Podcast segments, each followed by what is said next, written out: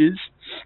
Um, and that the the captain uh, just exchanges a little bit of dialogue of this, you know, this is the USS Reliant. Uh, we are responding to your distress call. What kind, you know, what assistance do you require? And what they require is uh, and and engineering and damage control assistance and um, you know, anyone who can help get their systems back online. That kind of you know that kind of thing.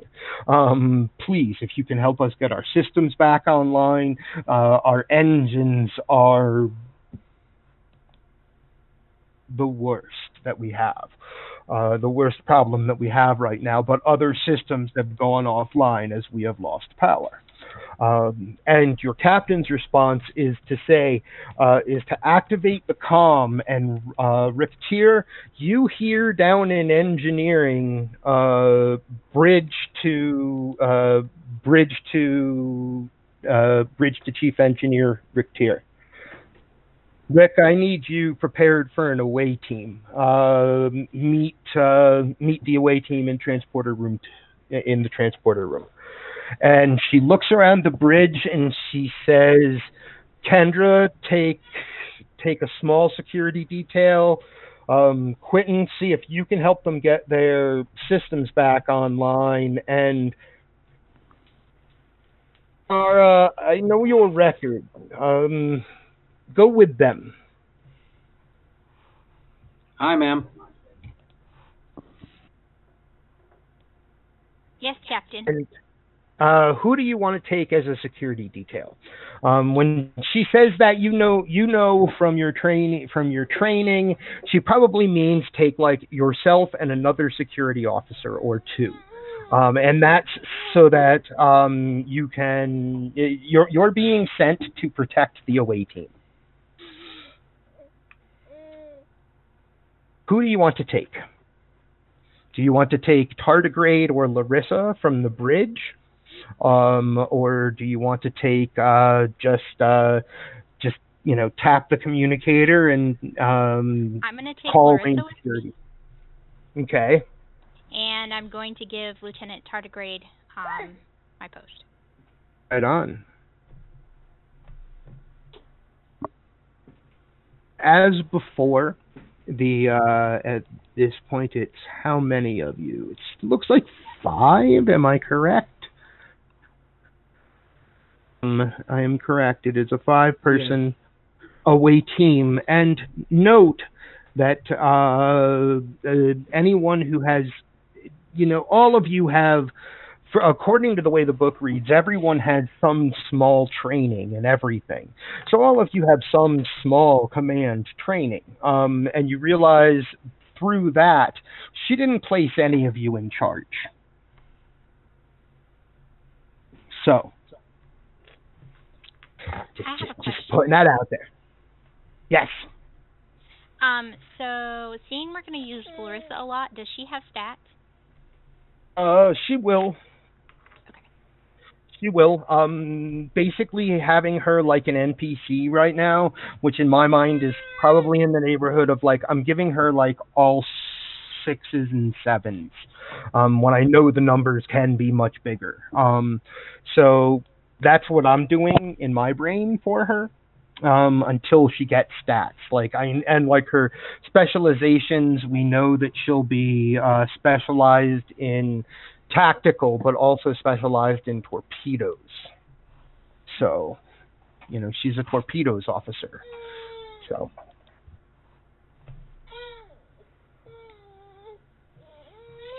hello, little Klingon. As um, uh, one of you has experienced before, the um, uh, all of you uh, walk in, the five of you walk into the transporter room. Larissa looks at Rick Tier and says, "It's good to see you, Rick Tier." Um, she's someone that you uh, you probably because I imagine Rick Tier the way you described him, Baz, and tell me if I'm wrong. He probably had some interaction with everyone at the academy that he could even if it was just like a chat while they stood in line at the bar one night or something. You know what I mean? Yeah. So- accurate. So in my mind, I uh, in my mind, I'm saying uh, you might, you know, if you want to mark this on your sheet, uh, Larissa has a good impression of Rick Tier from your days at the academy. Um, she's part of your graduating class, so I mean, uh, but she uh, she says it's good to see you, Rick Tier. Uh, goes to her lock, goes to one of the lockers, takes out a takes out a phaser rifle and uh, gets out a mission tricorder and gets ready to transport over. What are the rest of you going to grab? Kara doesn't grab anything. She already carries a belt with her tricorder and her phaser pistol with her. She checks that her phaser pistol is set for maximum stun and checks to see that her tricorder is working before stepping onto the pad. Uh, Rick's gonna Okay. pick up a phaser pistol as well, the Type Two, um, and uh, I mean he's already got his engineering equipment, so I figured you like probably would arrive from engineering with an engineering kit, yeah, right? Yeah. Um, Um. So so he wouldn't need much else. Um. He just sort of smile, greet to greet everyone, and um. Oh, I'm total. I'm totally sorry. I knew I had six. Um, Doc O'Connor. Oh boy, thank Um, you. I was waiting for somebody to Uh, remember me. I, I totally remembered. I was in, I was just getting to being like, okay, what is the doctor? Oh shit! I never. She never called for a uh, for a medical team. Uh, Medic! come- and she does. She calls down to. I'm so sorry, man. She calls down to the sick bay and says, "Doctor," uh, she says, "Doctor, we're going to need a small medical team, two, just in case over there. All right." Uh, right, so- someone who's she said, and she says, uh, someone who's prepared for alien physiologies. That would be me. Hmm. Are you okay with letting me go over there, though? Don't expect Orions on this ship. No Orion's? Alright, I guess I'll go. Keep in Take mind, the other. GM just said doesn't expect Orion. There's a difference between no Orions and doesn't expect Orion. Fair enough. Um, did did I already do the blocker thing? I was just gonna ask.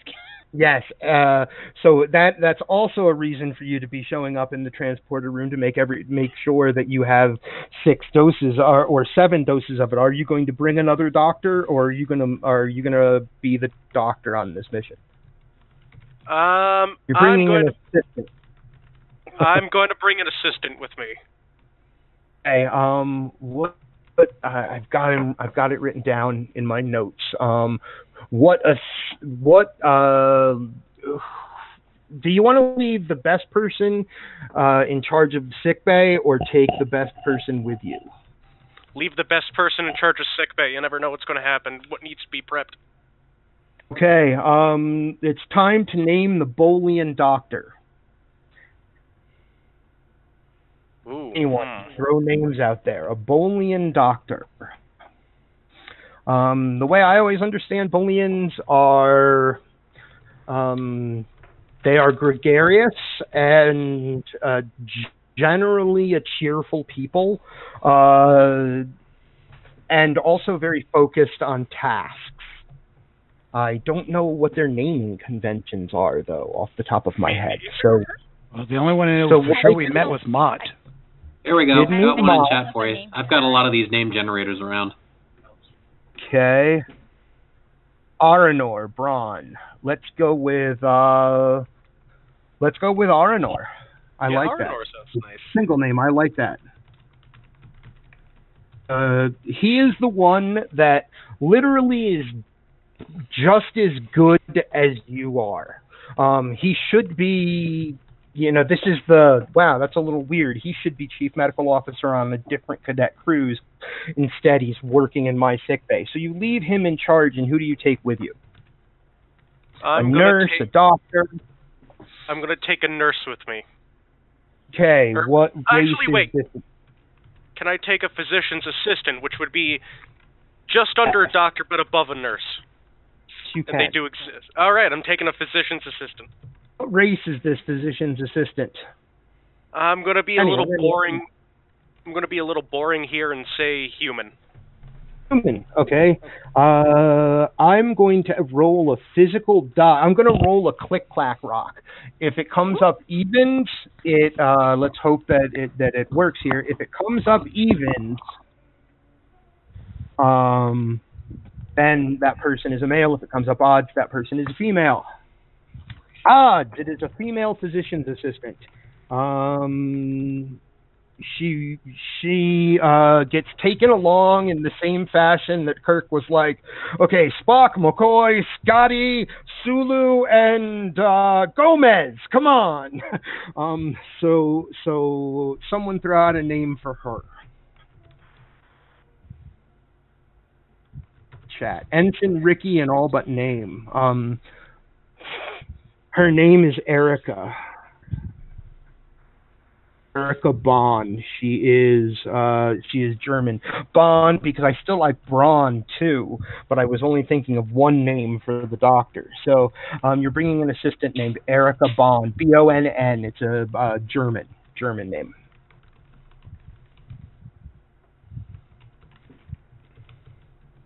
And the uh, with uh, does anyone else have any other equipment that they want to grab and bring Um, I'm going to bring uh, obviously a medical tricorder, med kit, that sort of thing. Okay. As usual, I will be bringing my crippling anxiety. what it does are are you going to bring anything special for Quentin's science kit or anything like any of the the things you want to be able to do while you're over there? He's in the kitchen. Hold on. Okay. Um. All right. Kendra is of yeah, course it- bringing her um, customary uh, Bajoran phasers. Full pistols. Yep. I love that we have like a cowboy type. All we need to do is get Kendra a horse, and she could be like um, uh, uh, Annie Oakley or uh, Calamity Yeah, Jane. Calam- Kind no. of the inspiration. I, I'm glad I caught that. Well, I think Calamity Jane Okay. used a rifle. Okay, so Quentin would be bringing uh, tricorder, Type 2 phaser, portable generator, and that sort of engineering kit that Geordi had that looks like the portable generator because they reused the asset. Okay, so you've got it. So you've got a so you've got a small portable generator in one hand, um, and in your other hand you've got a combination engineering and science kit because that's probably what you would need in order to um, uh, in order to help them get systems started over there. Correct. And they both Hey, have like that, that you- little shoulder strappy thing, so it's not like they're totally in my hands. Plus, Also- we haven't talked about kits and uh, kit modules yet. What what what what do we have?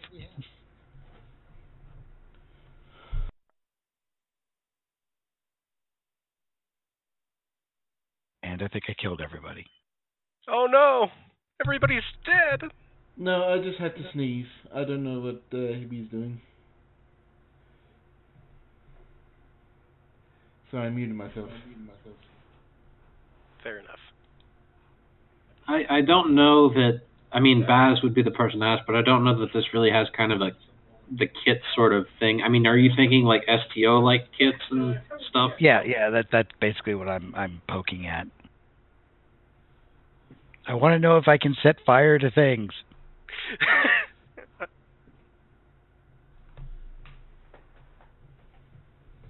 Well, from what I know about spacecraft, usually setting fires in them is about the worst thing you can do. So try not to.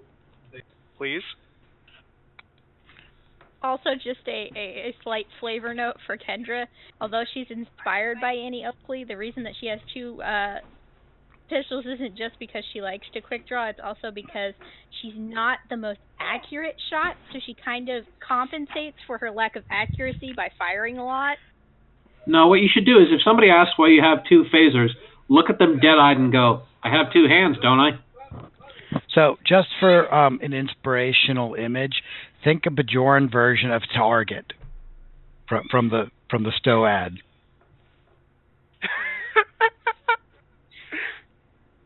Tripping and shooting at the same time.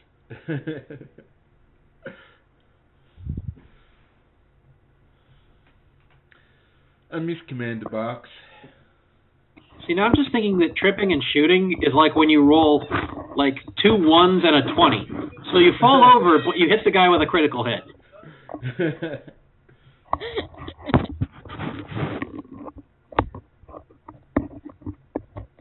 Did we lose John? Oh no. John? Looks like I our. heard Uh, yes, I can be heard again now. Yay! Hey. Woo! Yeah, I was like, wait a minute, nobody is hearing me. I can totally tell that nobody is hearing me. I Um, was about to say, welcome to my world from before. Um, so, uh, once you all have your equipment gathered and uh, you're you're stepped onto the transporter pads, you see what is the uh, the silvery blue. Actually- It's, it's a glow that that fades over thought. your vision.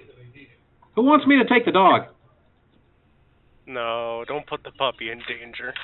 Don't put the puppy in danger. And the the silver, like it, it's as, as I described it before, it kind of looks like this silver waterfall flows over your vision, and behind it, as it like tapers out, you see an, you, first you see the transporter room, and then you see yourselves uh, you see yourselves standing. Um,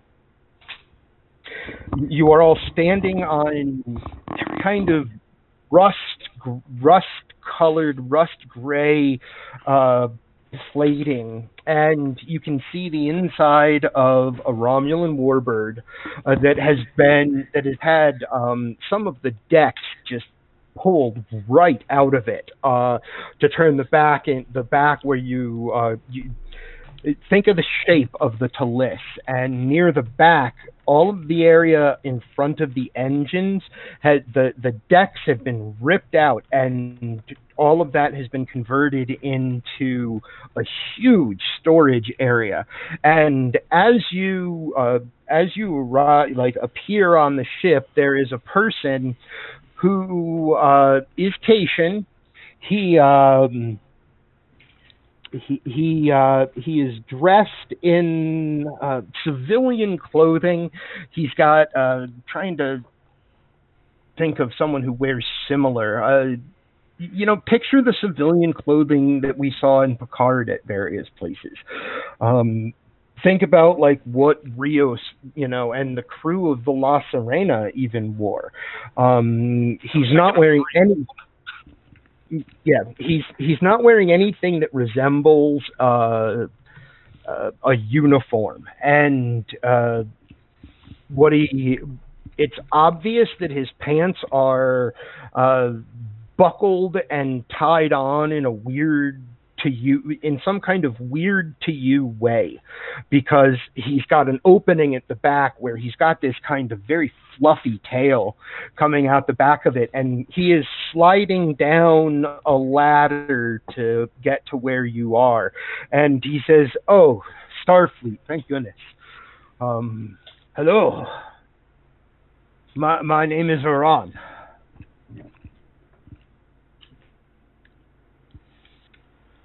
Um, Hello, we are the way team from the USS Reliant. We understand that you're having some trouble with your engines.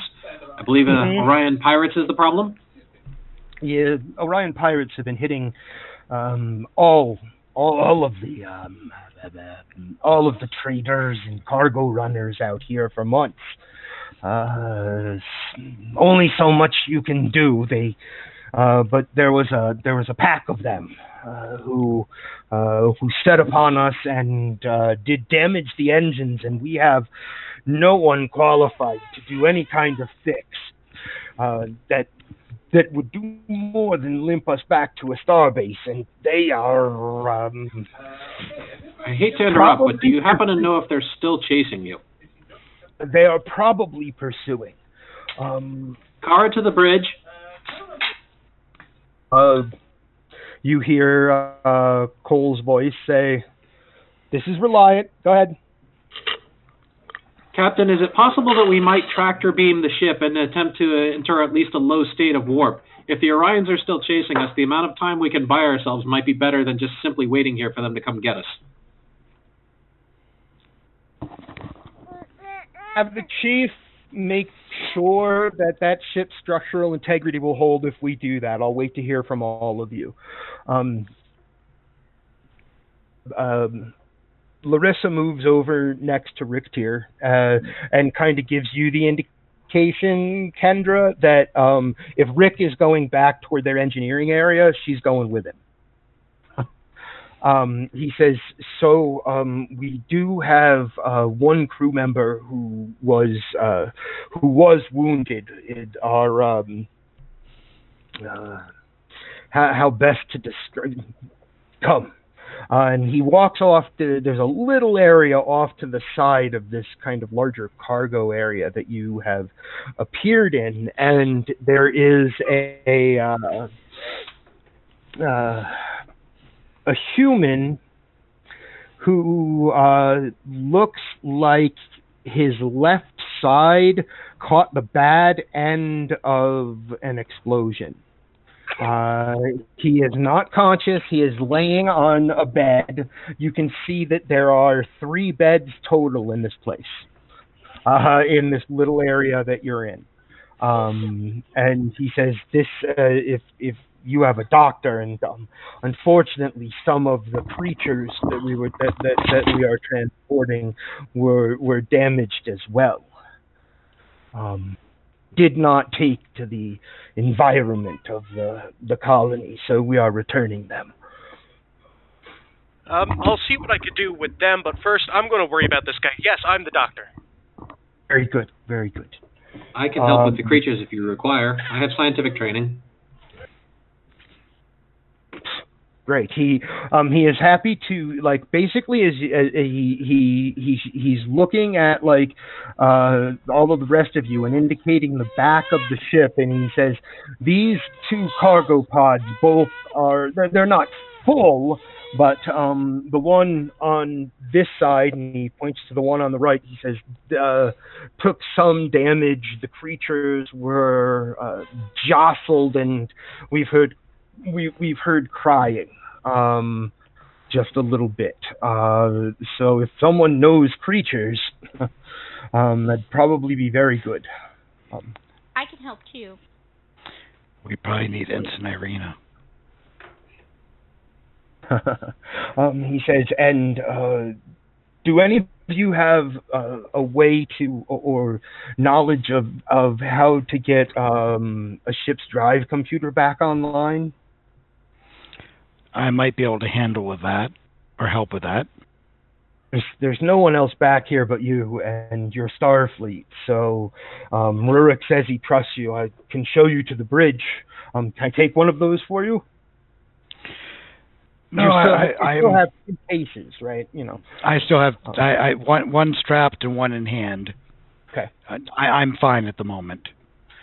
Okay. Um, we're up the stairs. Um, the engine, the the engines that took damage, and you know from the outside, and which side he just indicated, Rick, that um, the engines are going on the right side from where you're facing them are the ones that are damaged, and um, probably where the structural damage is as well. All right, well, uh, let's get underway. There's a So, just out of curiosity, with uh, with a Talis class warbird, um, are these singularity drive or is this good old fashioned fusion? Which is good old fashioned fusion. Oh, thank God. I think you And, mean uh, matter antimatter, since the fusion drives I think are only strong enough to run the impulse engines. Well, yeah, the, matter, the, matter. Talisk class warbirds only had impulse. They Oh, can go to warp. If you were to go in game they by the TOS. True. Um, but we start in um, we start in this little um, uh, Dr. O'Connor. You're the first one to get a sense of how um, these three people live um, on this ship. Uh, uh, he, the the guy who is hurt, uh, he, was wearing a vest. Uh, looks like um, it looks like the vest is actually not armor plated, but but very thick, and so it seems that uh, uh, it seems that he may have only you'll once you get a scan, you know, once you get your medical tricorder over him, you'll be able to find out. But um, he may not have taken as much damage as the side of his face has taken. The side of his face looks to have been right next to an explosion and there are small pieces of sh- metal shrapnel that are in his face. Um, right. They they're they're bunks. Um, basically, uh, imagine just a little area off of the side of the cargo bay that is uh, split up into like three alcoves with uh, with beds tacked into the walls and uh, uh, in one corner there is that uh, that that Vulcan statue. I think you guys know what I'm talking about, right? When I say that, um, it's like this silver. It's not the IDIC. It's another one. Um, It's the raptor wings. no, no, no, no. It's uh. It's it- probably it's- Sarek or something. Yeah, I, I I I don't know how to explain it except to say it's like a twist, uh, like a twisting upward of three branches essentially, and it's just you recognize it as uh as something you once saw another Vulcan have in their room, but uh, in front of you is a patient. Um, uh, the other, what I'm saying is the other two alcoves are very visible from where you are. Now, um, I- I don't know if I'm correct or wrong here, Baz, but I believe that the first thing that you would need to do, um, oh man, you have focuses here too that totally work. Um, uh, what are the first things that he has to do when coming upon someone who is wounded, Baz? Well, uh, it, it's uh, first thing, um, unless uh, you know it, it's known, you probably need to diagnose, which would be a uh, insight medicine, and then a, a treatment, which would be control medicine. Okay, so first give me an insight medicine, which means your number is 13. Um, you also have, but you have trauma surgery, which, and emergency medicine, which are two focuses that both apply here. Um, what does that give him? So uh, your medicine would be four, right? Yeah. Uh, yeah, he has two focuses that totally apply. Yeah. So so well, uh, it doesn't really matter how many focuses, as long as one does. The benefit is whatever the discipline you're using, which is medicine, which I believe for the doctor would should be four, uh, would be the the critical range is extended from one to four. Nice. Nice. That's really cool. So your target number is 13, and you crit on anything between 1 and 4, and you have uh, two dice that you can roll, I believe. Yep, two dice. All right, and this is for uh, checking them out, uh, the diagnosis. Right? Yep, diagnosis. Okay, diagnosis. So the bot's working this time for this, right? I made a roll already. All right, roll two D20. d twenty, two d twenty. So here we go. 7 succeeds, and the 18 does not. So that's kind of, in this case, uh, y- you diagnose the most obvious problem. You need to immediately start. Uh, uh, you need to immediately use your med your basically your medical transporter scalpel. That's how you're going to pull these pieces of metal out of his face. Um, it, it's basically you. It, it's a tra- it's a tiny transporter the size of a medical instrument that you use to get these things out of his face. And that's going to be stage one because his face is the most obvious problem. You're going to need to get some dermal regeneration going on immediately. Um, and so uh, you, you, you, you diagnose the problem and then you have to fix the problem. And uh, erica who is you know who has come along with you uh, says what can i do? Help me set up tools uh, dermal regenerator. Get me the you said it was a transporter scalpel or? Yeah it's uh, something that I thought of that I wanted to put into a Foundry mission uh, that I never got to. The idea that um, it's like a, a very, very localized tiny transporter for like targeting you know um i thought about like when a when a person does like has scraped across the ground when they fell off a motorcycle or something and they've got all these tiny pieces of you know shrapnel in their face. What if there was like a tiny localized transporter that allowed you to target those and pull them out it basically into like a collection unit? Um I also would like to run a tricorder scan on him quick, see what sort of. I know he's passed out now, but I don't want him waking up in the middle of this. If see if there's any uh, thing he's allergic to, like what medicines I wouldn't be able to use. Okay, um, roll another diagnosis check, and in this case, you have a focus that applies again, uh, emergency medicine in this case. So uh, roll it, and you're it's the same as it was before. Up to a four is a critical success. All right, here we go. One success. Uh, your uh, your tricorder picks up uh, no, uh, you, you're not going to have a problem putting any medicine in this guy, but he does have a problem that is as bad as his face.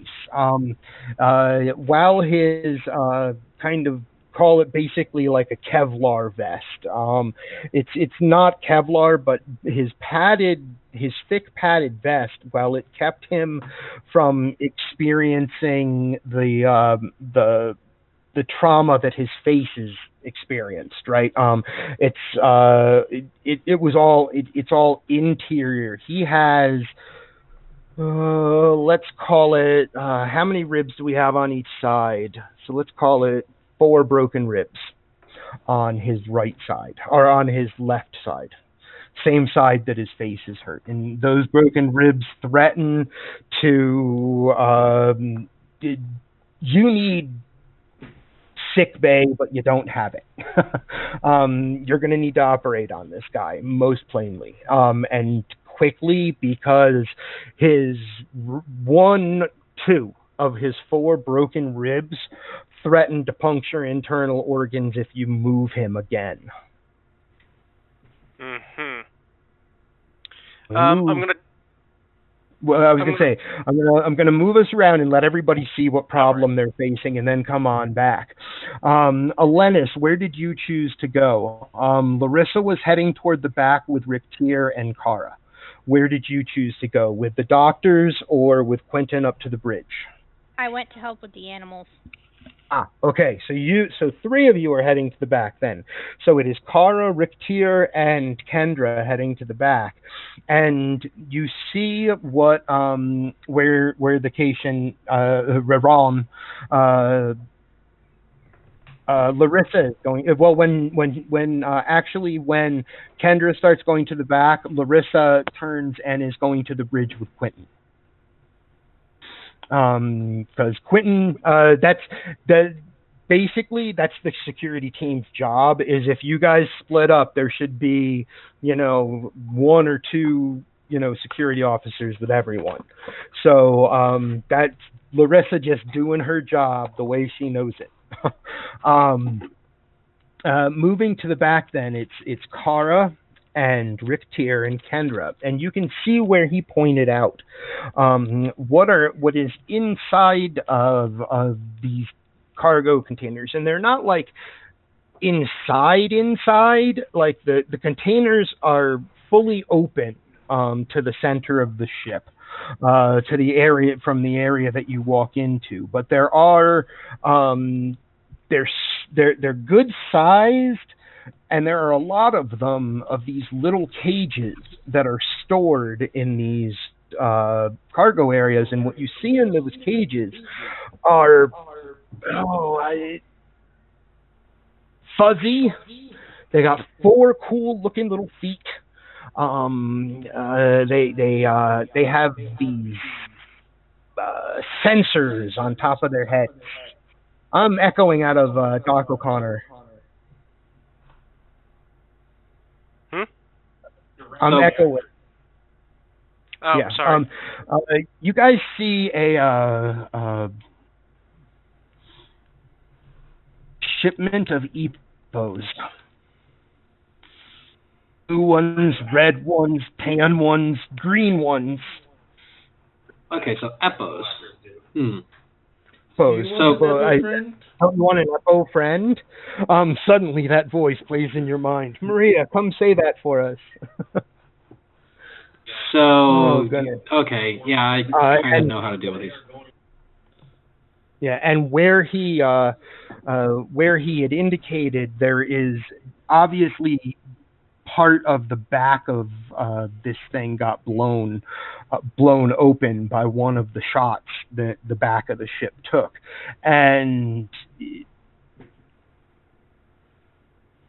uh, cages in that area are overturned and uh, at least one of the the the epos doesn't seem to be moving, and uh, that's inside this kind of like big cargo container. But you can like one side of it is fully open with you know just a a simple force wall blocking um, the way into it. Uh, and Rick, you can see that um, this ship has. Uh, an anti a matter antimatter engine that wasn't designed to go in here. Um, whatever the ship originally had in it was not this. Um, operating, but there are there, there is essentially a booster on each side, like a call it a booster engine on each side of this main uh, matter antimatter drive, which looks like um, you can make an eng- like uh, an engineering diagnosis check, I guess would be the way to put it. Um, as as you, the three of you are all seeing the same couple of things at the same moment. So in that case, I guess insight and engineering, right, Baz? Yep, uh, 13 and 10. Uh, seven and ten. Well, your number, your you also your critical was up to four, so you make it. Yeah. You make two successes, and um, you can tell that uh, the the booster engine on the right side, directly behind that cargo container, is completely blown. It's it, it it's that level of. Uh, uh, it's got black smoke coming out of it. um, and there is a force field set up around it because the very back of the chamber area that that, that secondary booster engine sits in, the back of it, the hull is completely compromised. There's a big hole there. And the only thing keeping outer space from in here is these emergency force fields that are surrounding that particular booster engine. Um, are there any other? Uh, I'm trying to think of any other diagnosis type of things that, that the three of you could get going back there. Um, where is Kara going to move to? Well, first she's going to turn to the others and say, Epos, I happen to know this species. They're completely harmless, but if they get loose, it'll probably make repairing the ship a much more difficult task. We should try and keep them out of Rick's hair, uh, figuratively speaking. that would definitely be appreciated, even though I don't have hair. And you can see like this, like a slight smile. She also looks back at Rick for a moment, and if you have, she looks at the holes meaningfully. Any opinions about the space worthiness of this craft? Let the captain know. I'd feel better if we could get moving, even if we're just being towed. Alright, so I guess I'd do some kind of um You're going to be working engineer. You you've done like reason the- like- engineering or control engineering. when you See- get down to there. But what is Kendra doing in this circumstance? Because first, I'm going to set the scene for each of these three spots. Um, so, in the circumstance where um, Kara has just said these things are called epos, uh, I I I know this species. They're harmless, but um, and you can see that there's a hole in the back of the ship, and uh, Rick is probably starting to get out his engineering kit. Um, he can he can already see where the problem is. Uh, Kendra tend to be. surveys the situation, and while everybody's talking, she's already gone over and started petting the Epos and speaking to them soothingly. Okay. Um, you may make uh, essentially a perception check, which is like probably an insight. Uh, what would we call like a perception check? I would call it an uh, insight and command. So you have a 14 there, or insight security. Either way, your 14 is your number, and your focuses don't apply. Okay, um, 14 is your number. May I assist? No. You're identifying. You, you, this is the same moment that you're identifying the creatures. You get uh, one success. Um, Kendra, you notice that uh, the cages that are closest to where that explosion was, where the metal bent away and stuff, uh, the, there there are at least let's call it seven cages where the creatures are not moving. Um, uh, what you guys see in the back. And Quentin, you follow, uh, and Larissa, you you hear um, the you hear you realize Larissa is coming with you when you hear her footsteps on the stairway that the the Caitian slid down, and um, walking back up that stairway, you uh, you know that Larissa has has followed you, and um, the the bridge is not very far off and it is only lightly separated from the rest of the ship. It's not even really a, a it's not even a separate door exactly as much as it is simply a uh, entry that leads to an area that has three uh, f- that actually has four stations. And uh, standing at one of the front two stations uh, imagine uh, imagine that that two of that l-shaped console pushed together. How people used to make like the double consoles out of that so that it would also have like the the separation in the middle um in the and so uh standing at the the left side console uh, uh looks like canceling uh, you can tell canceling a distress call and um, just basically bringing up on the screen on the console that's in front of him bringing up a what looks like a status report on the ship. And when he hears uh, uh, when he hears the three of you enter into the bridge uh, the Caitian says Rurak Starfleet's here and this Vulcan turns around. He is tall, uh, probably coming in at about six two or six three, somewhere in there. Um, he is going. He is tall, but no, there's definitely an echo. I wrong? Am I the only one hearing it? Should I reboot the page? No, you. There was an echo. Okay. You're also I'm not cutting crazy. out. I'm cutting out. Is that better? Yes. Good. Except for I heard me echo.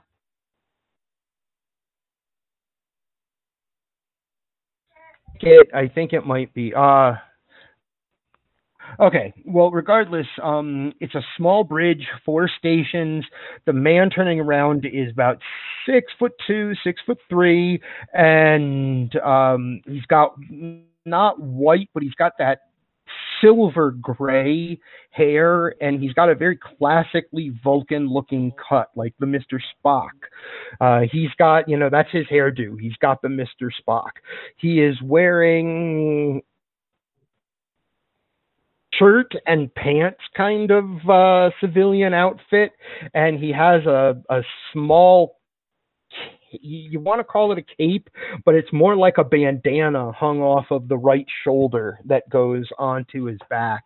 Um, he's got a friendly, if um, hardened face um kind of like a smut like kind of like uh, imagine i mean don't think of him as clint eastwood but imagine what it's like when clint eastwood smiles friendly at you. He still looks like clint eastwood but he's got a friendly demeanor when you first see So him. I'm and he creeped out. around- maybe. He turns around and he says uh welcome to the talon. I'm captain rurak. We were uh we were ambushed trying to bring a shipment of these um, epos uh, from one Romulan from a colony here in uh, colony here in the cluster back to um, back to a, a Romulan convoy. Captain, Lost. where do you need me? He uh, he points at the other console and he says, "What we've what we've lost right there is um, main engine control, and I do not have the skills to get it back." Well, what what do I see where he indicates? Um, you'll you'll have to scan it with your sciency kit, but um, once you do, uh, so so let what is our sciency? Uh, that would be um, uh, I think it would be reason science, since you're basically reason, re, yeah, reason science. So you, you're you're at a 15 is your number, and um, don't see any focuses that apply necessarily. No. Talking encyclopedia as a talent might apply. What does talent give him, Baz? What does the talent say? There, Gus? It's uh uh it's I have the talent. I have the talent Oh, description okay. in his character thingy. okay, gotcha. So that means move over to there. Um, what does Walking Encyclopedia do?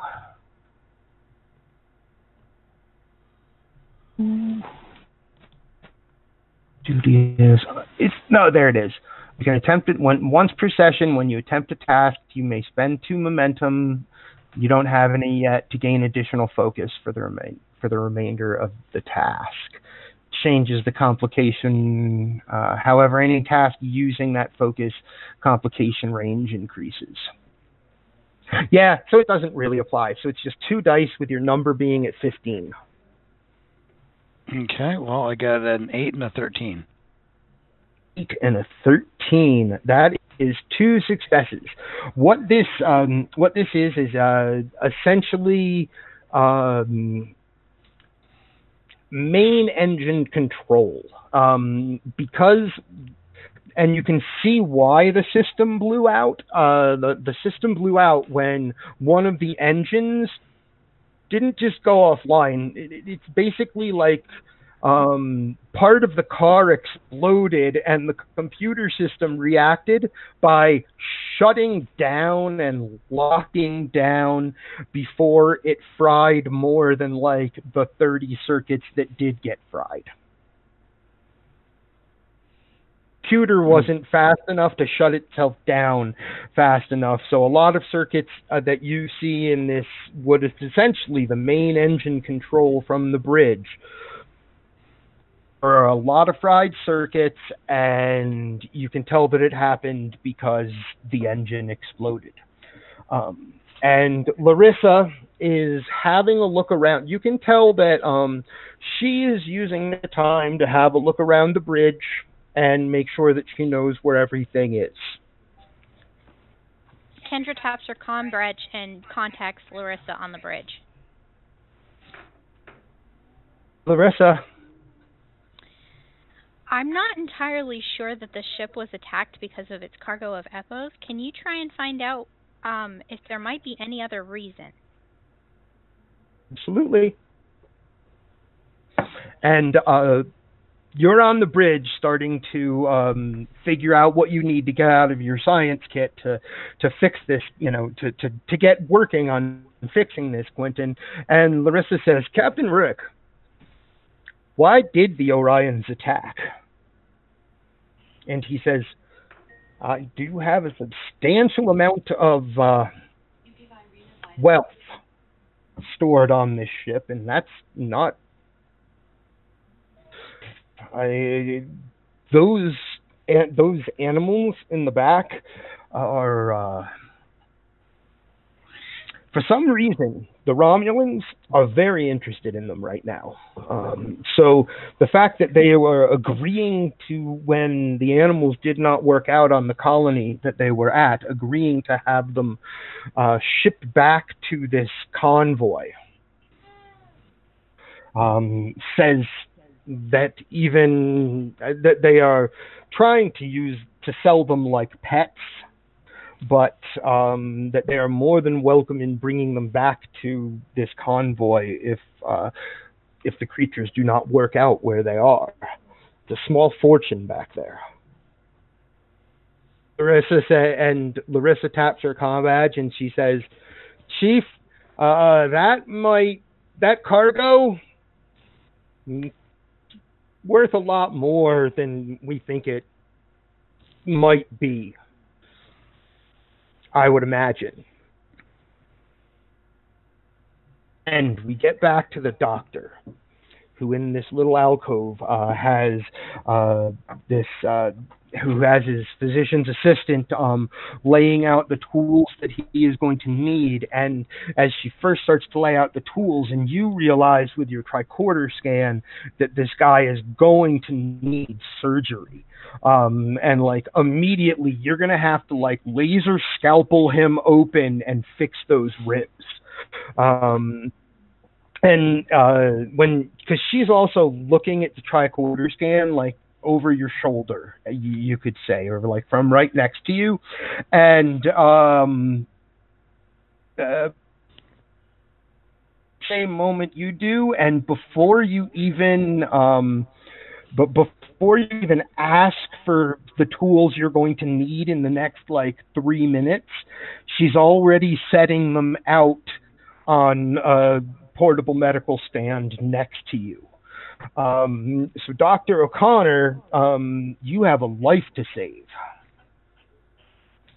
All right, first things first, I'm going to need a hypo spray of kaolin. That's a sedative.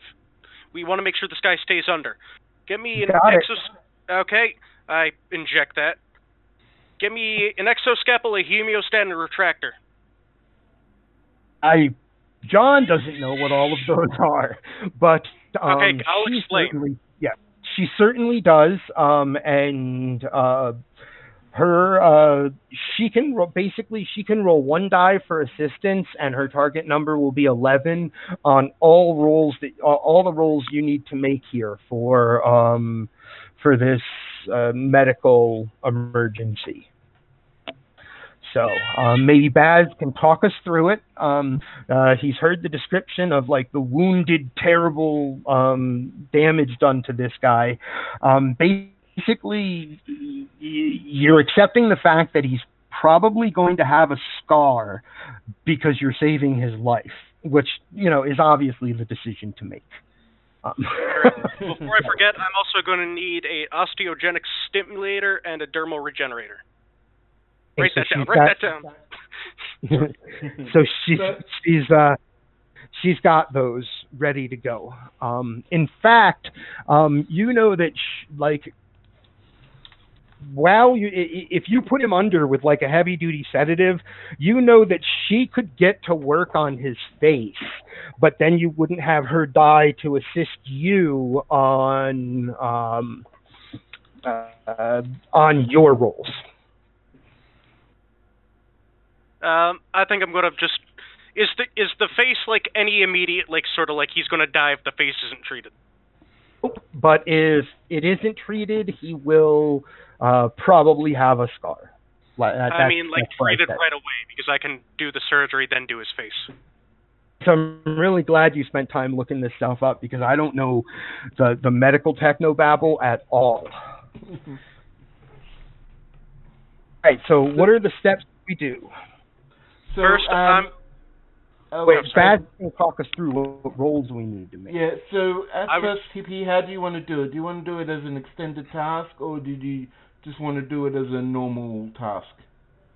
Just thinking of it as uh, it, this this is an extend extended task All right, so as what um, we were doing here. okay, so how much work do you reckon uh, would be required? How much um, health, you might say, the the the um, the, the problem has?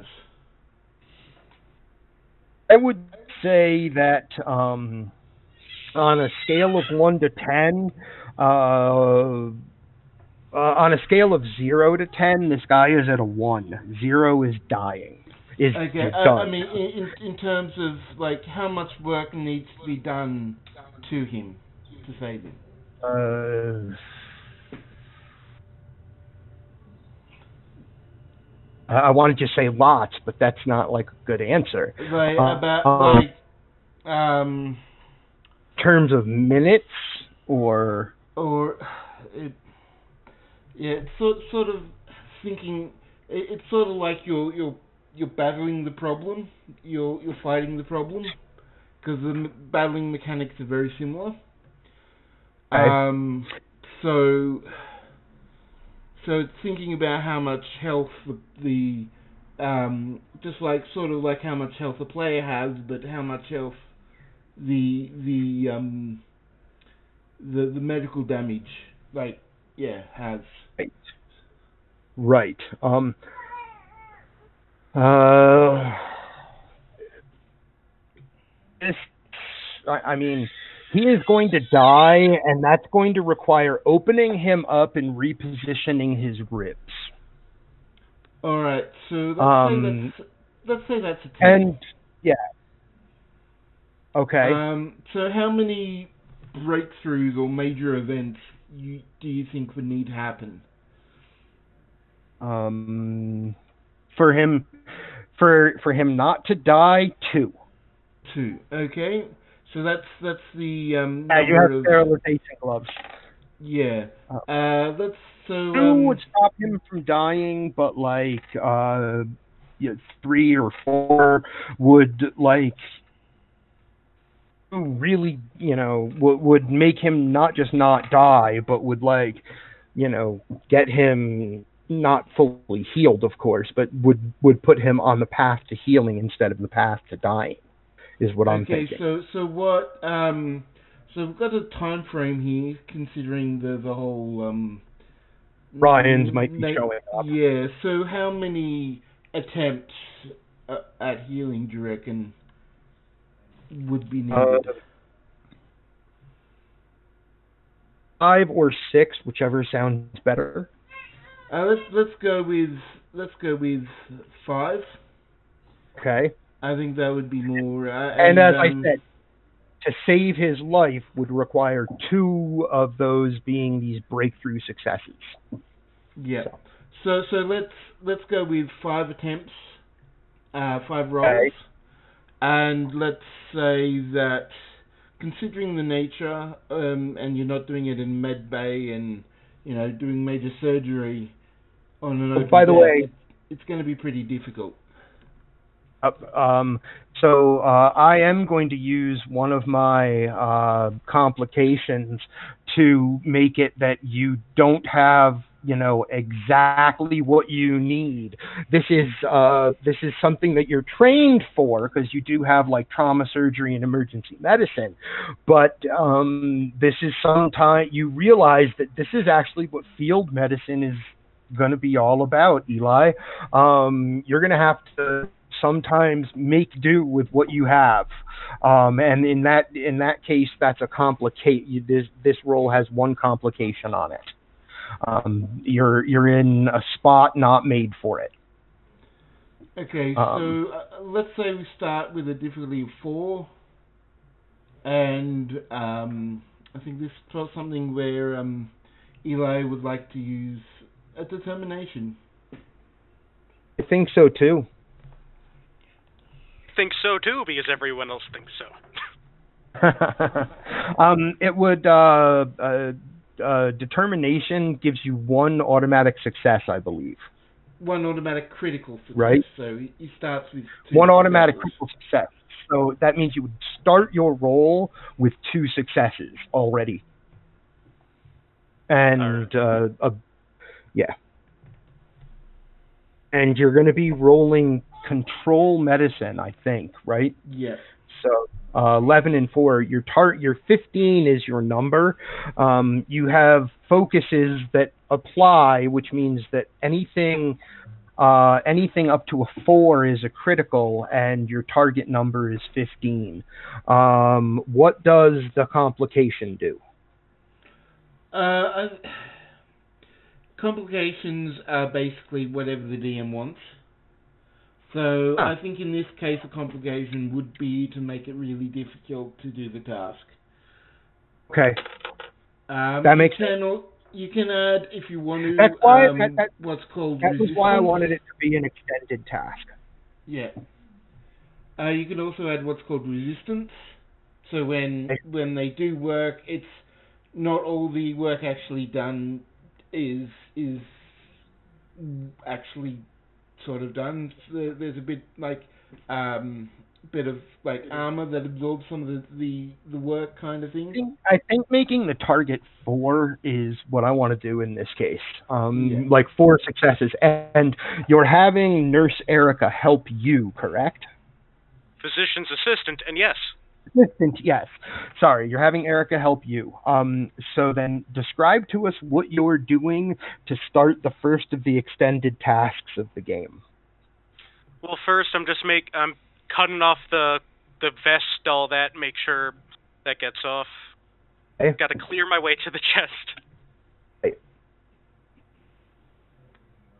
After that, I Doesn't take a roll. I, I like the idea of like, are you? You're probably just cutting it right off of him, right? Just yeah. Do I have to roll for cutting it off of him, or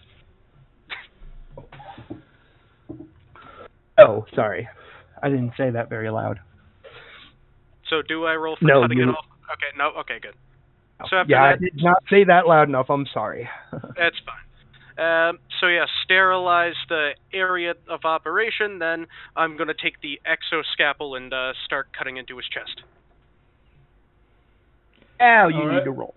Yep. do Now I roll, roll. And, and the nurse assistant do the roll as well.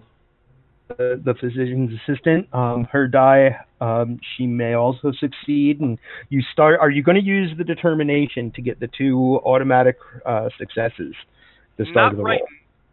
Roll? Do do I have to Not do that right now, or could I do it? Okay, I'm not doing Well, it yet then. Well, yeah. To for the for the automatic crit, you need to do it now, but you can Oh, okay. use, choose to do it later if you want to say re-roll dice. I'll There- that's do it something now else then. you can do with with um. I'll do it now then. Okay, you have two two successes. You have two dice. Your target number is 15, and you have a die from your assistant. Who rolls a critical? I rolled a one. Oh, sorry, I, I did that with a dice because I'm used to how we do our D and D game. That's I'll do fine. it I'm good online. No, I'm fine with a one. No, it's a seven. It's still really good. All You right, now I succeed. rolled two. I rolled two. yeah, two d twenty. You roll two. Two oh, successes. Oh, nice. You got five successes, which builds one momentum on the uh, for the group now. The group now has one momentum. Um, uh, Okay, you so- success Yeah. So, you so what- successfully cut into his chest. Okay, uh, Eli, you need to now do 66 to see how much healing you've actually done. There is a bit of a bit of a okay. Feels like an away team Well, mission. that's that's a lot of damage. That's one, two, four, five, six, six damage, six uh, work done to the track. So that is The track is ten. and the track is ten. So and since you got more than five, it's what's ca- it, a breakthrough uh, occurs as well. So you're able So- to get in, into there and um. and Get first one of the two. One of the you got your first breakthrough on your first roll, which means um, you get his chest cavity opened the way that it needs to be, and um, not the the you you manage to get exactly the opening that you need to be able to move those ribs without damaging internal organs and um, your physician's assistant has exactly the tools ready for you in hand and the scene shifts back to a pen full of epos there five of them are not moving Kara, can you go over and check those Epos over there? I'm concerned about them. They look like they're not doing well. I don't know if they're still alive. I'm on it. Kara heads over to the cages in question with the unmoving epos, and while scanning them with their eyes for any obvious movement, also takes out her tricorder and sets it on an automated scan. awesome. Um, uh, and uh, for Kendra, the the thing that seems to be calming, yeah, I know, I that I, I want to. That's the way I want to do it. Like uh, this seems like an away team mission to me. I love it. Um, uh, what what is calming them is setting their cages back right. Like some of their cages are turned over on their sides, and so they're they're like they're standing awkwardly on like trying to be on their floor but their floor isn't on the floor. And so they're um and there are a couple of them where the cages broke open and you actually have to um you actually are going to have to uh it I'm probably not going to make an extended task but um Kendra you are going to be uh definitely making rolls for uh as uh as no as uh I don't know whether it'll be persuasion, but as uh Nick just put it in the chat, you'll be doing some EPO wrangling. Um because there are a couple of them running around the pods that you guys are near. Um and Kara, uh, you're going to need to make. Uh, does the tricorder just give the information, Baz, or is there a roll? Uh, well, we, I mean, it it depends. If you want to make the the um the roll a difficulty zero roll, then you can just give the information without rolling. Um, alternatively, if if there is, you want some difficulty to it, uh, it it's really up to Up to up me. you. Um, uh, your tricorder tells you that um, four of the six epos that are um, that are in those cages that were right next to the to the blast. Basically, there were there were six cages right next to the blast.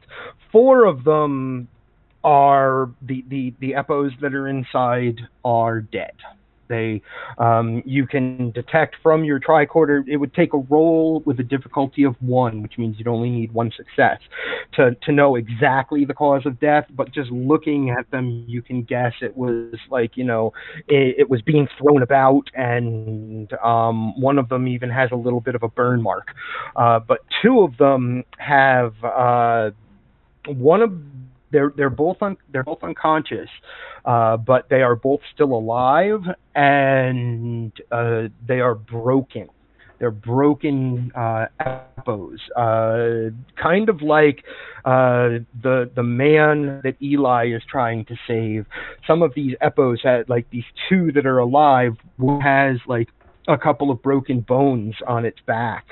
Um, one has a broken leg and like a broken ass, essentially, um, from the explosion and being tossed around. And that's what the two of you have in front of you. What would you like to do? Well, I'm going to unfortunately ignore the dead apos because the important thing is the ones that I can actually do something about, which is the living ones. So I'm going to scan them again and to find out exactly how close they are to death, because while I am good at animal behavior, I am not an animal doctor and I don't have any medical supplies. So hopefully they'll be all right for a bit. Hopefully. Hopefully. Um, you uh, need to make a roll, which will be insight science. Does that sound right, Baz?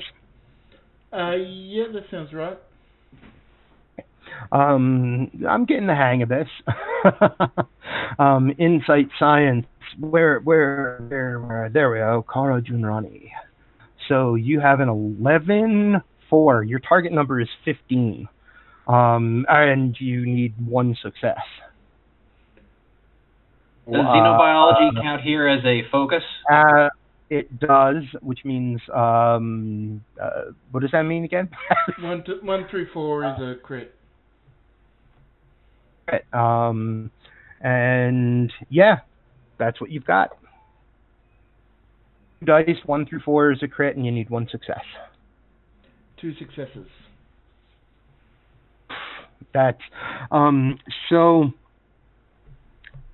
The one with the broken leg and the broken tailbone will definitely survive, but the other one um, has like bones that are broken in a like in a bad place. But you know enough about animals that um, you are able to look at the you know look at some of the epo beds that you know were in some of the cages. You're able to pull them together and carefully enough by not by, by supporting the back and supporting it from underneath to move the epo that is in mm, could be immediate danger or probably wouldn't survive, you're able to move it onto this kind of uh, makeshift bed that you put together out of what you had around you and support that area where the bones are broken enough that you're certain the EPO will survive. So you build another momentum for the group. Your group now has two momentum. Um, and Kara, Kara um, I was going to say, Kara, you have uh, you still have the other one that you didn't move to a bed, you know, move on to a bed yet, but um, it will definitely survive. Kara spends her time trying to calm both epos, since the less they move, the less they'll re-injure themselves. She can't do anything to currently treat their injuries, but she can try to keep them from making it worse until things calm down enough for someone to come treat them with actual medical knowledge. Right. Um, the one, uh, the one that you move onto the the support, like the support pillow type of thing, uh, that one doesn't wake up. But the other one, um, as you start, uh, you know, petting it, comforting it a little bit and um, making sure that you, you're trying to make sure that it doesn't move. You can roll a. Uh, oh, sorry, open the wrong character sheet. There we go. Um, you can roll. Uh, Baz, tell me if I'm wrong. I'm thinking it's a presence command um, roll, Uh, I- and I- I- you have. I could see that or uh, or present science, since it's animals, but presence command is good. Okay, let's go with present science. Um, I like that. Uh, so you're You need to roll an 11. You have two dice. Um, you critical on anything four or below. Um, Actually, it Yeah. would be yeah four or below because of the There's a focus. talent- Okay. what what is it? Oh, talents. You have to look up and see what they do. What does cautious science do? Do you know off the top of your Uh, head? it- yes, cautious is one of uh, more common ones. If you use a momentum, uh, you get to re-roll one die. Ah, okay. Um, so that you could you could do that. Cautious science totally would apply. Um, uh, let's see what the roll is: a ten and a nineteen. So one success. Is a nineteen a uh, complication? No, that'd be a 20. expanded it. Um, It so- didn't expand. Okay.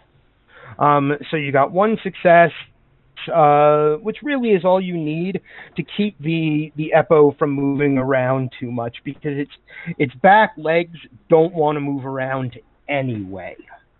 Um, and as Kara is caring for these animals, Kendra, you have to corral a couple of other animals, which I which which I read as a uh, control um, So would- security check. Yeah, it would depend on how she's doing it, whether she's trying to coax them or if it's Sure, trying to True, to um to capture them. wing it. How you, better you're trying to coaxing corral them. Okay. Um, what would that one be, Baz? Uh, control. Persuasion. Uh, I, I Wait. would see. Definitely applies. Um, I think coax some presence and command is what I think it is. Yeah, Uh, I think that would. Uh, so it's so it's a ten and a four means your number is a fifteen. Um, because you have a focus, it means that your uh, you, you your criticals are on four and below. So go ahead and roll two dice. One success. Um, it uh, these creatures are. Um, have you ever done that wonderful new Romulus mission where you have to uh, run around and collect epos? Um, they, they like they just run. They they it's not like they're trying actively to not be caught. It's just like they just run. That's just what they do. Um, and so of like call call it of like ten epos, you catch one. It's kind of an extended task, but I'm just going to make it a roll every round that we come back to where you are. As um as you catch an epo and you're you get a big probably like uh, good I caught an epo and um you put it into the cage and now we can all see that right behind where the two of you uh Lennis and Kara are doing what you're doing Rick Tier has gotten out his engineering kit and you are looking at a completely blown out booster engine that looks like it actually took uh, itself. The weapon punched right through the hull and blew out the engine. Want to do, Elenis, or Kendra? I'm sorry. Between catching Epos, Kendra taps her con badge and ta- contacts the captain. Hey, what did she say? Uh, uh, go ahead. This is Reliant. Captain, I'd like to suggest, if possible, um, as soon as all the civilians are able, that we transport them to our ship, seeing the shields are only at um, partial capacity.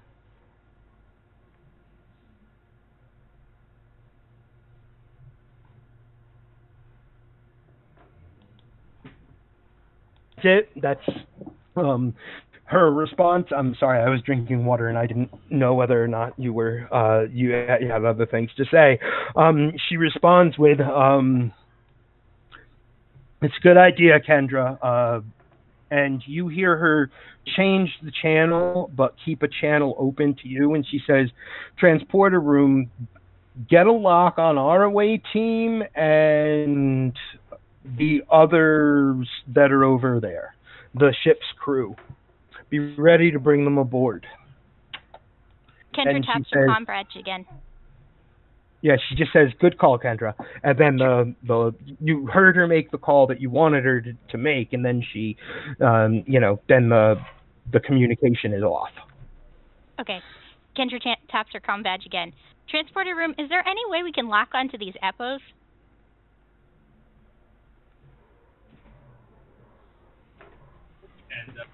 Kara looks back over her Ooh, shoulder. his Tell them to use the industrial replicator or the industrial uh, Um, industrial hold transporters on, if we need hold to. on, I've got I've got to see. Do, do they have a name? Um, do they have a transporters? name? No, no. What is their name? I need an Andorian female. Uh, they have a name. What is it? It's in our uh, it's in our folders. Um, where? What is her Vathi? name? Her name. Her name is Vathi. Z- what- what- Zaaf. Vathi. Let's just go with Vathi.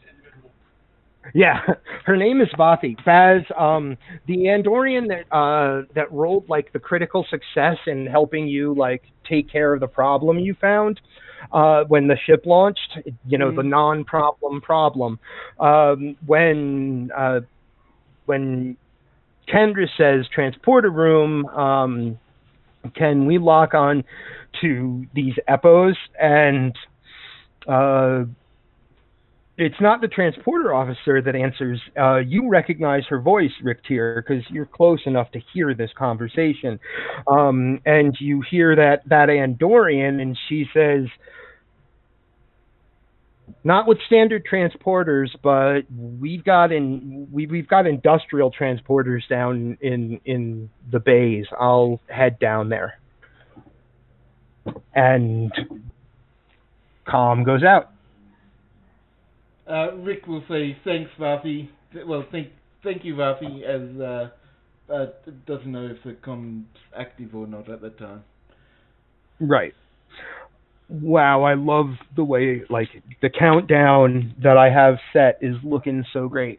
Um, as we get to the bridge, Oh, uh, do I need to do and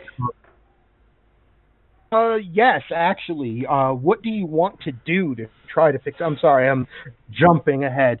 Um, what do you want to do to try to fix this ship? Um, Um, the structural damage is the real problem. If the structural da- if you could maybe reroute these uh, emergency force fields to just cover the actual structural damage instead of blocking in the whole engine, you probably could get that engine online again. But uh, to be certain, right now this ship cannot be towed. Alright, so I'll, I'll tap my, my com badge. Captain, at the moment, uh, the the structural integrity of the, the hull is it's not enough for it to be towed. I will need to do, continue to work on it. It's currently um, uh, in quite bad state. I will see what I can about um, uh, boosting the integrity. Um, it's not going to be an extended task because um, uh, the first, like I said, the first thing you're going to need to do is get the um, get that emergency force field to be in a different place. This is going to be a what kind of check? This is going to be uh? Yes, this is going to be a control engineering, and it's going to uh, no focuses apply. So what's the difficulty? Fifteen. Uh, what's the difficulty? How many successes do I need? Oh, two. Your difficulty is two. You need um, two successes to transfer the. Okay, I might grab uh, another dice with momentum to this. Okay, So rolling three. guys are at one momentum. Oof. Success. Um, no complications though, so that's good. Um, it. Uh, uh, you managed to get the emergency force fields uh, under your control, but um, you're going to have to uh, you're going to have to make another roll to convince, uh, and it's going to be a difficulty of three now to convince uh, the uh, uh, field projectors essentially to re-aim themselves exactly where you want them and not open the ship out up to space at the same time. Um, so it's three successes you need. Um, right. another roll.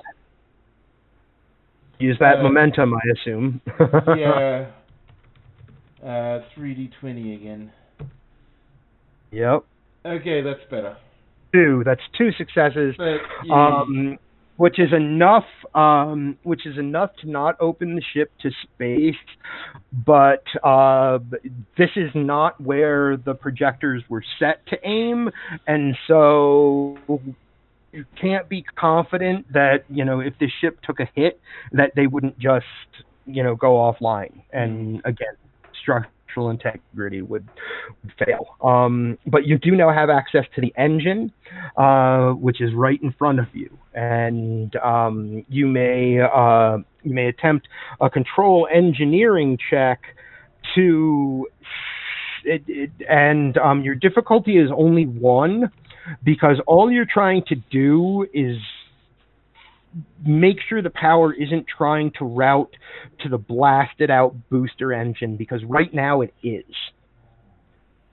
okay, so just doing. Uh, I think, do I have EPS conduits? I don't- think I do. I I think I'm. I have your character sheet. I have your character sheet right here. You have EPS power systems. That applies. That makes your uh, your critical number four and below. Okay. Two. Successes. You are giving it all it's got, and you manage to. Uh, this will also make it um, a little bit safer. Pull the excess energy that that engine can't do anything with, and you reroute it through this main engine, uh, siphon some of it off into the side engine. Um, and uh, after you've done after you've done that, uh, if a sore could sweat with that one moment there, um, we might have seen sweat on Riftier's brow. You know that uh, one moment, but you you get it sealed up and um, you get the you get that engine power rerouted. The ship is still able to move at impulse speeds, but taking the ship to warp is not advisable. not advisable just- at all. I'm just thinking that while he's doing this, for a split second, the field goes down, and you see Kendra and Kara's hair, you know, like they're in a stiff wind, and then it comes back up, thankfully. but And- his face is definitely that of like focus and and sort of determination. But he he is he is all like all focused on trying to um actually probably should have used my determination, but oh well. Um to uh uh do the anyway. Um yeah, he's totally engrossed and he's and you can tell there is a bit of a this things are not going well bit to it. Uh, you, you've sort of seen him seen him enough to to say, okay, things are perhaps worse than or, or as bad as they might appear, and things like do appear pretty bad. Okay, um, and now the scene shifts up to the bridge, where um, Rurak says, "Ed, "Truly, anything you can do to help us get engine control up here back online. We can move, but." He's looking right at Quentin. Well, I. So I've already done a scan of the console itself. you can tell what's wrong with it. You can tell that um, there are fried circuits that you can. Uh, I, I don't know how to like. I don't know how to techno babble my way into saying that there are like fried circuits in the control board there that um, your Starfleet technology will allow you to. Uh, it'll allow you to fix them.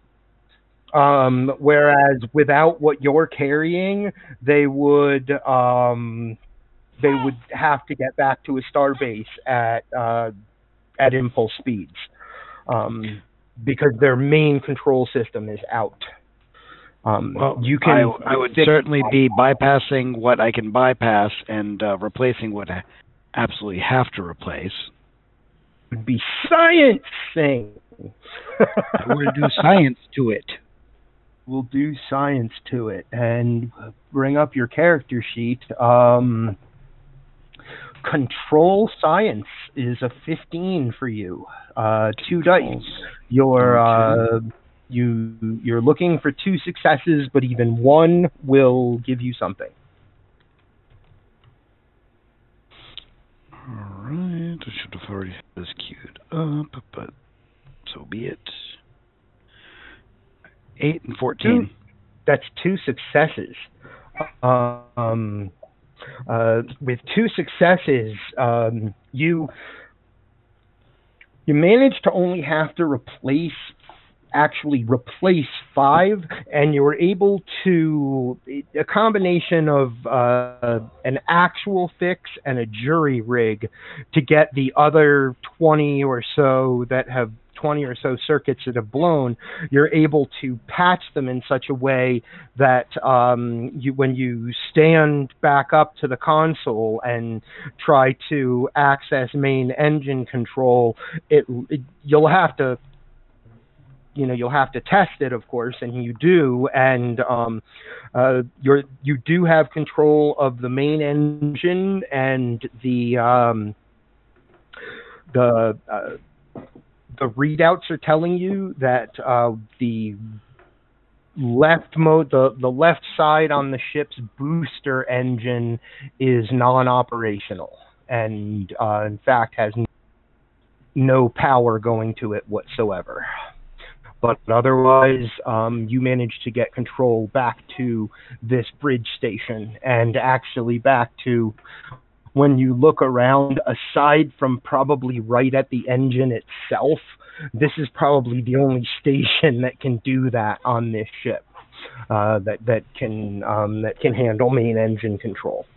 Um, so you get that part working, uh, but you also um, you also have uh, you also see that there are other because you got the two successes you see that there are other systems that are either going to respond sluggishly or not respond at all um, uh, those those are minor engineering systems. They are the food replicator. They are um, basically the shunting of power um, is making up for the fact that there has to be a uh, an emergency force field in place all the time, right? Like it cannot turn off, and that is where all of most of main power is uh, directing to. Okay. How? What's? it- Can I tell from the engineering board what the life support system is currently operating at? One hundred percent. Oh, that's good. Can also tell that the structural integrity is. Uh, you can tell the same thing that uh, Rick Tier can tell in that the structural integrity surrounding that booster engine is there is no structural integrity. It's open to space. Hmm. What can we do? So main engine controls restored. Library system don't need it. Environmental controls are stable. What about sensors? Sensors are operational except for uh, the rear left sensor grid is blown. Basically, every what, what you're finding is that like the sensors in the area of the ship where the uh, where the engine was, uh, the sensors back there are blown. Um, structural integrity back there is non-existent. Um, everything in that area of the ship. Uh, you, what would be the role to Baz? What would be the role to, by looking at you know having the readout of all of these systems? Know, I mean, he know you'll know certainly Quentin that the ship uh, cannot go to warp. Um, it will lose structural integrity and fall apart. Um, and because I haven't been paying attention, was this port or starboard? Uh, that's uh, the, the ship is. If you're in the bridge at the front of the ship and you turn around, it's going to be on your right. So port, port, car is right. So for the ship, it's the left side. So that's the port side. Okay. Um, essentially, where that engine is, everything that would be operating back there um, is not operating well. So Tap my com badge. and, yeah, I would think Reynolds you would Engineering Away Team. Uh, is that to me or is that to the bridge? engineering, away- Engineering Away Team. Uh, Rick here reporting. I've restored control to the engines from the bridge. Is it as bad as the indicator is displaying down there? I, I have essentially no structural integrity on the port side, and power is pretty much gone from the engine system. We're on we're operating on minimal power to most ship systems. Life support's fully functional, but there I I don't see a way this ship can travel at warp. Uh, I def- it definitely is that bad. Um, the there's a permanent emergency force field here that I am not. It's holding, but I'm not all that confident with. Um, there is a giant gas holding out in space, and one of the booster engines that somehow they managed to um, get inside here uh, is not working. So we're working on less power to begin with. Um, I concur that we won't be able to go to warp with this in tow. It's just uh, too much at risk to do to do that. much risk to do that. And as Rick Tier says, it's too much risk to do that. We fall back in on the alcove off to the side where Dr. O'Connor now has this man's chest opened up and is ready to go in with his medical tools and reset those ribs. And um, it, and I like that. It's too much risk to do that, and then we get right back to the the like very risky surgery that is happening. And um, doctor, is there anything special you want to do as we come back to your scene, um, aside from continuing this task a little bit? Uh, no, I think I'm just going to continue this task. Awesome. Once again, see your assistant has rolled a five, so you have one success already. Um, again, you're looking for uh, four successes. Your group is uh, one momentum by my, my count, and uh, the momentum gives you what when you roll? An extra Baz? An extra die. So if you if you use the momentum um, and a determination, uh, you would have you would be rolling three dice. He's already used And the uh, determination, so we can't. Oh, Okay, you can only do it once per game. Uh, there, there are ways you get additional determinations, but yes. Um, Okay, right on. game with That's- one. So you still get to roll three dice. Um, and you're looking for successes on a what was it, 15 or under, I think. Um, I think my last roll I got two more. that was that was from using your determination. Oh, okay. Um, yeah, and I so, used two in my roll, and we got one back. So I think that's that's about right. so you have one. The group has one momentum. you can so you you can can decide to give you could decide to give Hippie two threat to get an extra uh, fourth dice. If you want to do that, Or do you want to extend the threat range to 19 or twenty, um, and uh, uh, get a fourth, uh, be able to roll four dice. You do know that you have one success from uh, from Erica. All right. Um, I'm going to stay with the three dice. Don't need a fourth. Okay, your uh, your critical number is four or below. So roll three d20. All right.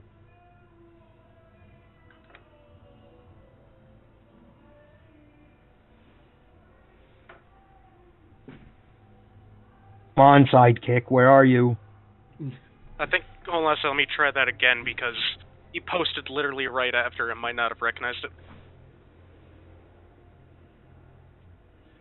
We might be heading into the peak RPG sidekick, and it's just just uh, under the lag right now.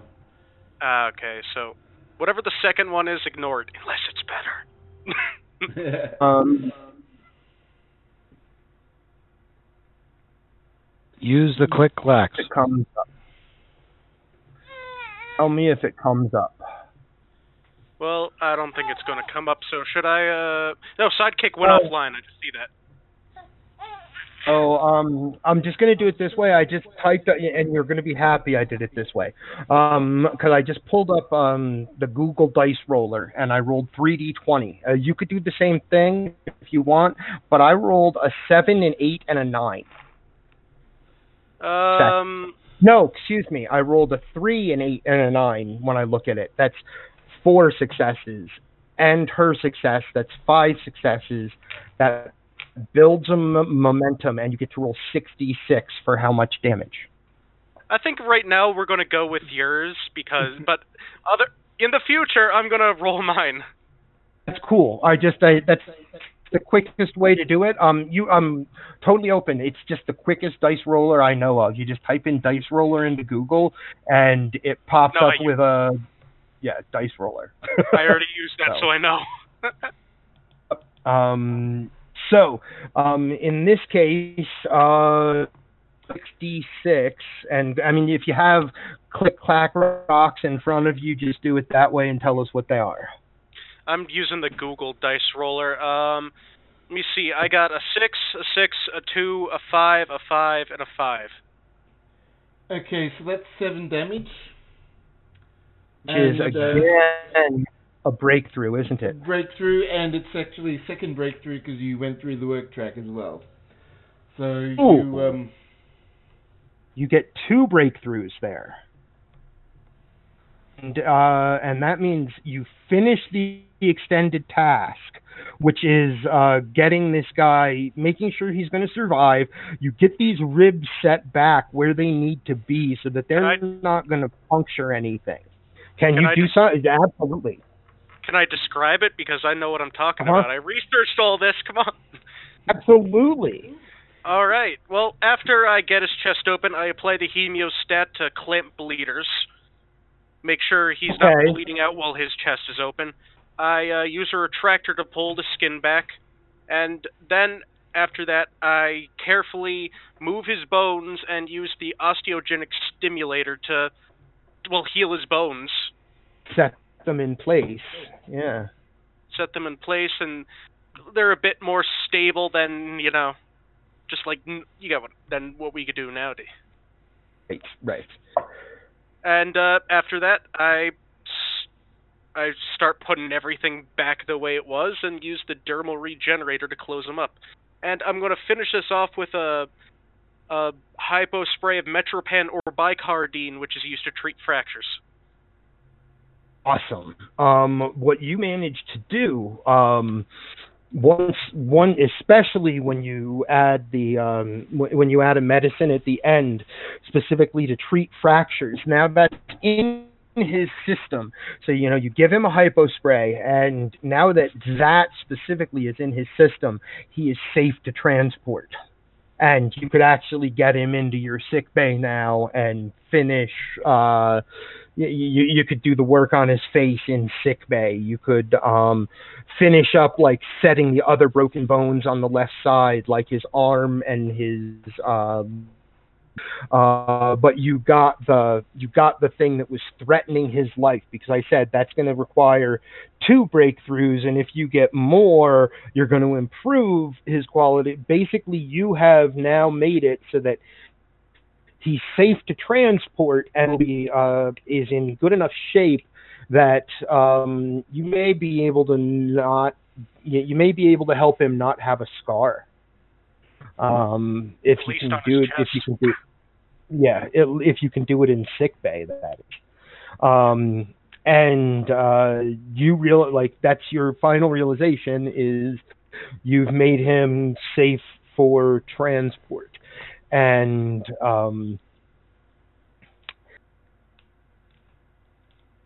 we we basically I feel like we're going from the front of the ship to the back of the ship in like a, and that's how I wanted it to be too.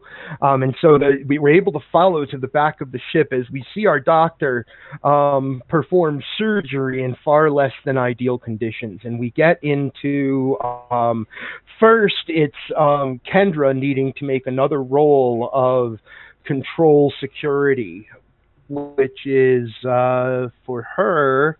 The number is so that's eleven three fourteen is your number. And oh no, sorry, that's Kara. Uh, eight and four. Twelve is your number. And persuasion applies, so uh, what, what would what would the focus persuasion give? What what does a focus do, Baz? I keep forgetting. So that, that's that's the critical range extending. Okay, so your critical range is four. So you roll two dice. Anything up to a four is a critical, and anything un- twelve or under is a success.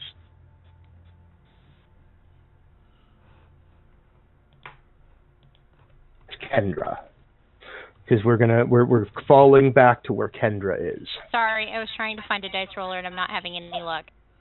Dice space Um, roller in Google, and they've got an animated thing in there. Yeah, that's that's what I did. It's it's uh the top Why are you result. making the fussy face? Oh, Hello, and Irina. I love that we have a baby ensign on our ship. That's great. we oh, what, what's the um, what's the guy from um the Corbomite ma- maneuver from the um first Sure. Federation? Oh, from the first Federation. Um, the one played by the same guy who Alec. played. Ma- yes. Uh, Yeah. uh, he's the same. It was uh, what's his name when he was young? The guy who played Rorschach. What'd you get? Twelve and a. Twelve and a seven. Twelve and a six. Oh, then th- that's two successes, and um, you are able to. Like I said, there's a bunch of them that got out, and you're able to. You change your tactic just a little bit, and um, find that these creatures, um, something that Kara probably already knew, and you learn now by interacting with them, that um, these creatures very likely um, they respond to like a friendly posture. You know, you were already being friendly, but you just like kind of open that up a little bit more and they they they kind of move. They're still like trying to run about and stuff, but they're running about in the direction of putting them back in their cages. And um Kara, you are comforting the the the one that is uh not moving because he's the one with a broken leg and a uh, tailbone. The other one is still not conscious. Um, you're looking uh, you're looking at the engines that you just successfully got rerouted back there, and the fact that there is a hole in this ship. And up in the front, Quentin, you're looking at the readouts, and uh, Rurak says, "Roran." Uh, check what Starfleet is saying, and he, the Caitian moves, um, the Caitian moves to the other the other side of the console from where you are. He looks at your readings and he brings things up and he says, "We are not going to outrun any pursuers. We can't go to warp." And at that moment, all of your com badges chirp and uh, you hear the vo- uh, you hear the voice of your uh, the voice of your captain, uh, and she says, "Away team, make sure that the civilians and the cargo are ready for transport. Uh, make sure that the the civilians and the cargo are ready for transport. Vathi is ready down in down in our cargo bay." Kara taps her com badge. Most of the Epos are fine, but I have two here that will require critical care. Can we beam them directly to the sick bay or at least the science lab? Uh, we'll we'll send two we'll we'll operate both trans well two transporter beams in unison. Uh, where do we need to, we will we'll send one group to the sick bay and one group to the cargo bay. Um, the because we'll be able to use both. Um, make sure you're all in the same area. Eli also taps his com badge like, I have a I have a man here. He's just been through a through not an improvised surgery, but not under ideal uh, condition. There's still a lot of work to do. I also need to go to directly to sickbay. Understood. And uh, okay, well, uh, right now what happens then is um, uh, Rurak looks uh, looks over at uh, Larissa and Reynolds and says, "I do hate to leave my ship behind, but I would hate it even more to lose my cargo." Shall we? And Raran is already turned uh, and headed toward that uh, that stairway that leads off of the bridge area, and Rurak is m- moves with um, moves with Quentin. Um, uh, the ship we can return for if enemy arrives. Don't destroy it. Right.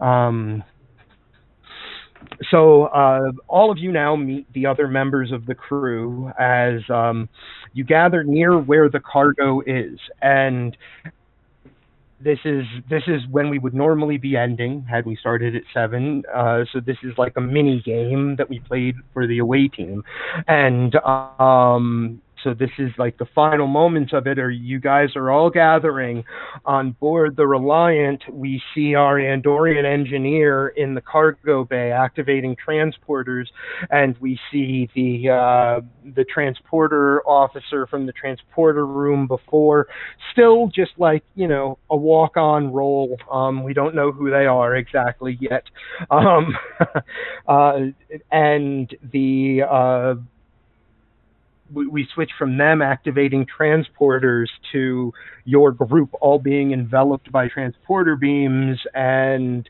uh, disappearing from the deck of this uh, from the deck of this cargo ship as uh, and as you disappear we, we flip back to seeing the reliant moving through space and just in the distance, um, potentially hidden by the sun, we don't know. Um, potentially, when I say hidden by the sun, they're coming, they're they're warping in from the same direction as the sun, and uh, that means it's they they might not be detected right away. Uh, they might be, I don't know. We'll we'll all look that up and see, and. Um, so all of you disappear from the deck of the SS Talon, and then we cut to the Reliant in outer space, and in the distance we see five small fighter-sized Orion Raider ships